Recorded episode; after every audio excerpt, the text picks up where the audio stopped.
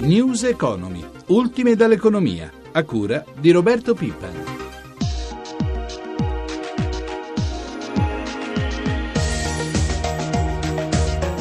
13 giugno, buongiorno da Vittorio Cota. Dunque, le banche fuggono da Draghi, crollano i depositi di una sola notte presso le casse di Francoforte. L'obiettivo della BCE è spingere gli istituti di credito a finanziare l'economia reale e le famiglie. Lì incalza il ministro dell'economia Paduan. È ora che diate una spinta alla crescita. Patuelli, il numero uno dell'ABI, lo stiamo già facendo. Venerdì molto caldo sul fronte dei dati macro, arriveranno la disoccupazione nell'Eurozona, la bilancia commerciale dell'area euro e l'inflazione in Germania. In, realtà, in Italia l'Istat fornirà i prezzi al consumo di maggio, Banca Italia comunicherà il dato sul debito pubblico, la nostra maggiore preoccupazione. Moody's ci informerà sulla periodica revisione del suo giudizio sull'Italia. A Palazzo Chigi, Consiglio dei Ministri sulla riforma del comparto pubblico. Alla Camera va in approvazione definitiva il decreto IRPEF.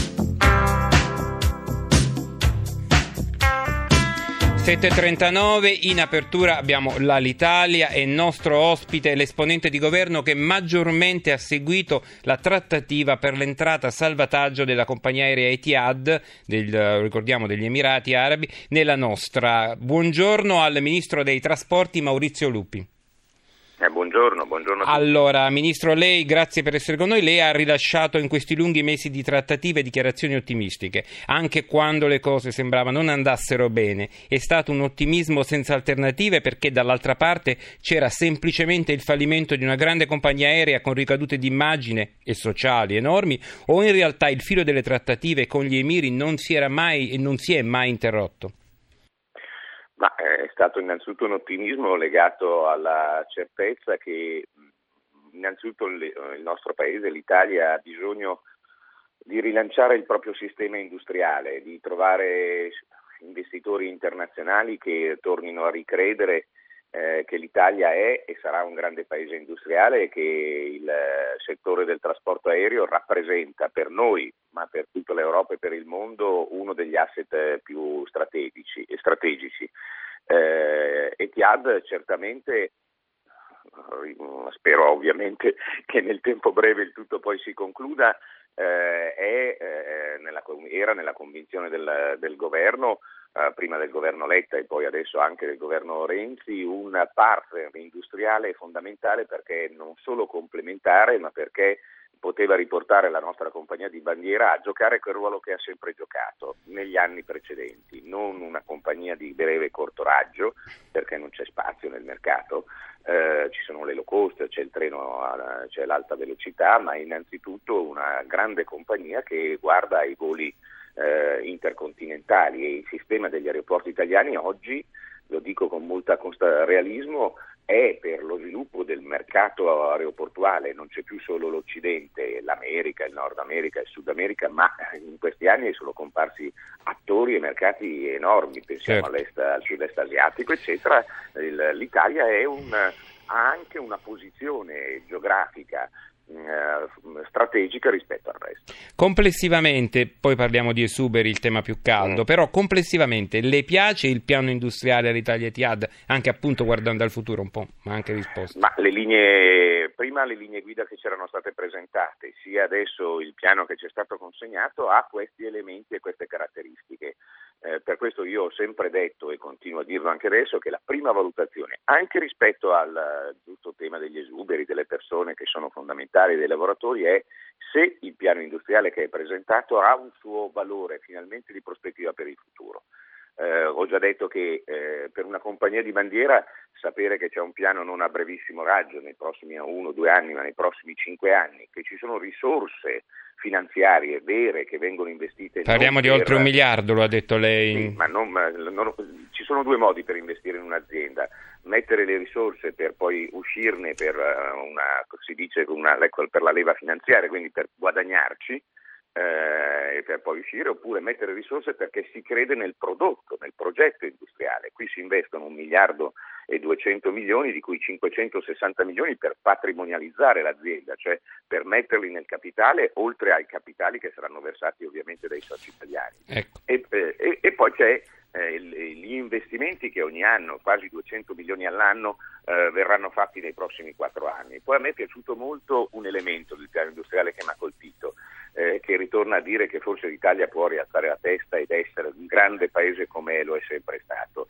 Eh, in questo piano industriale gli arabi scommettono sul made in Italy, cioè scommettono sulla qualità italiana. Certo. Oggi all'Italia è una compagnia di bandiera a tre stelle, come negli hotel si classifica così nel mercato, loro dicono che nei prossimi a quattro anni deve diventare una grande compagnia di bandiera a quattro, a, prima a quattro stelle e poi a, e cinque, poi a cinque stelle, facendo rete sulle peculiarità del nostro. Ecco. Eh, d'altra parte la forza industriale del paese qual è? Non avendo materie prime l'Italia è, ha innanzitutto la qualità, la capacità, la ricerca, eh, il, il, personale da un punto di vista della sua educazione, mm, pensiamo alla Ministro? storia, al turismo. Mm. Ecco, queste sono le cose complesse. Volevo farle...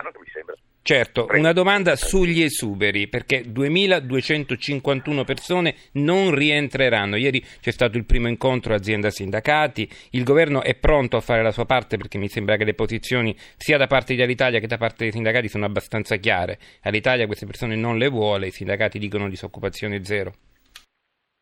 Ma il governo è eh, giustamente su questo tema eh, pronto a fare la sua parte. Io dico sempre che eh, la tutela dell'occupazione e lo sviluppo dell'occupazione avviene solo se eh, si sviluppano le imprese.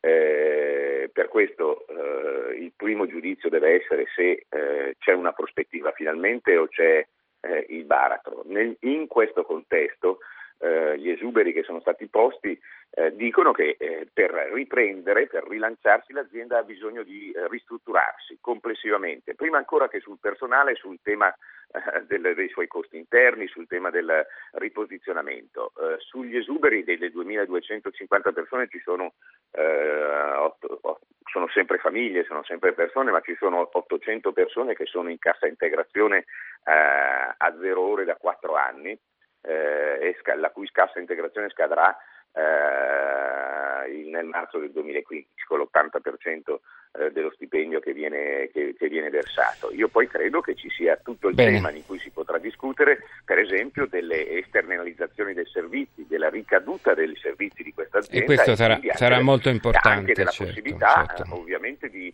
eh, ridare lavoro, di, certo. di lavorare in questa direzione. Ringrazio, ringrazio il Ministro dei Trasporti Maurizio Lupi. Grazie.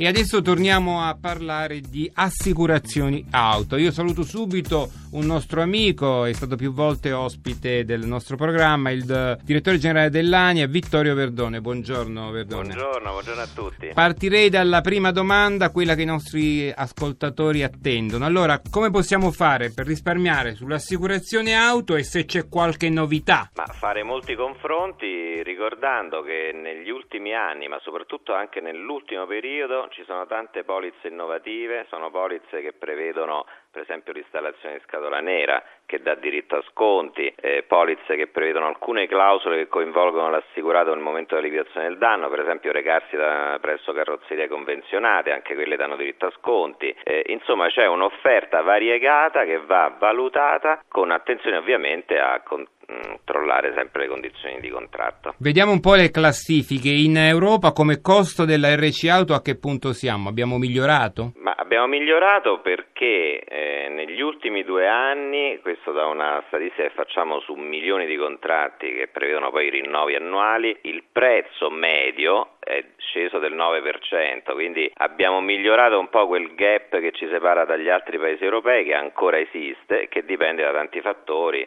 il primo tra i quali è la differenza del risarcimento dei danni alla persona. Parliamo di un problema serio che è quello delle auto non assicurate. Ci sono dei numeri, se voi sapete che sono in crescita, insomma il fenomeno come lo vedete voi? Noi lo vediamo con preoccupazione perché da nostre statistiche eh, risulta che circa 3 milioni e mezzo di veicoli circolanti siano sprovvisti di copertura obbligatoria. Questo con differenze territoriali, in alcune aree del territorio si arriva anche al 15%, quindi questo è un valore tra il 7 e l'8 a livello nazionale, se si arriva al 15% e anche in alcune città al 30% è preoccupante. Ci sono gli strumenti, l'apparato è pronto, mancano come si dice i raccordi, cioè il raccordo tra eh, la banca dati della motorizzazione e poi le forze dell'ordine per fare quei controlli sistematici attraverso telesorveglianza. Questo sarà attivo, immagino, nel giro di un anno. Ricordiamo un attimo, perché forse è importante farlo, qual è il rischio grande che si corre eh, camminando per strada senza il tagliandino dell'assicurazione? Sanzione amministrativa, sequestro del veicolo, la sanzione può arrivare anche a oltre 3.500 euro. In caso di incidente? Il rischio sempre dell'assicurato è dover poi rifondere eh, quanto è stato pagato dal Fondo di Garanzia Vittime della Strada che agisce in rivalsa sul responsabile. Il rischio per tutti noi è quello di incontrare un veicolo di, questo, di questa natura, quindi rivolgersi al fondo che agisce su massimali ovviamente minimi di legge, con procedure più lunghe, un problema per tutti. Ringrazio il dottor Vittorio Verdone, direttore generale dell'ANIA. Grazie a voi e buona giornata. 7.49 è il momento dei mercati. Ci colleghiamo con Milano con Sabrina Manfroi. Buongiorno Sabrina. Buongiorno. Andrei subito con le previsioni di apertura in Europa. Al momento sono in lieve rialzo tutti i principali indici. Vediamo lo spread e il rendimento del decennale dopo le aste. Dopo le aste di ieri lo spread è salito lievemente, 143 punti base, il rendimento è al 2,81%. L'andamento delle borse asiatiche. Decisamente positivo, nonostante il calo di Wall Street, Tokyo guadagna lo 0,8, Hong Kong più 0,88. E infine vediamo il cambio dell'euro. L'euro resta debole sul dollaro a 1,3554. Grazie a Sabrina Manfroi dalla redazione di Milano. Abbiamo concluso l'appuntamento del lunedì. Da Vittorio Cota, buona giornata e vi ricordo che potete riascoltare le puntate scaricando il podcast dal sito di Radio Rai.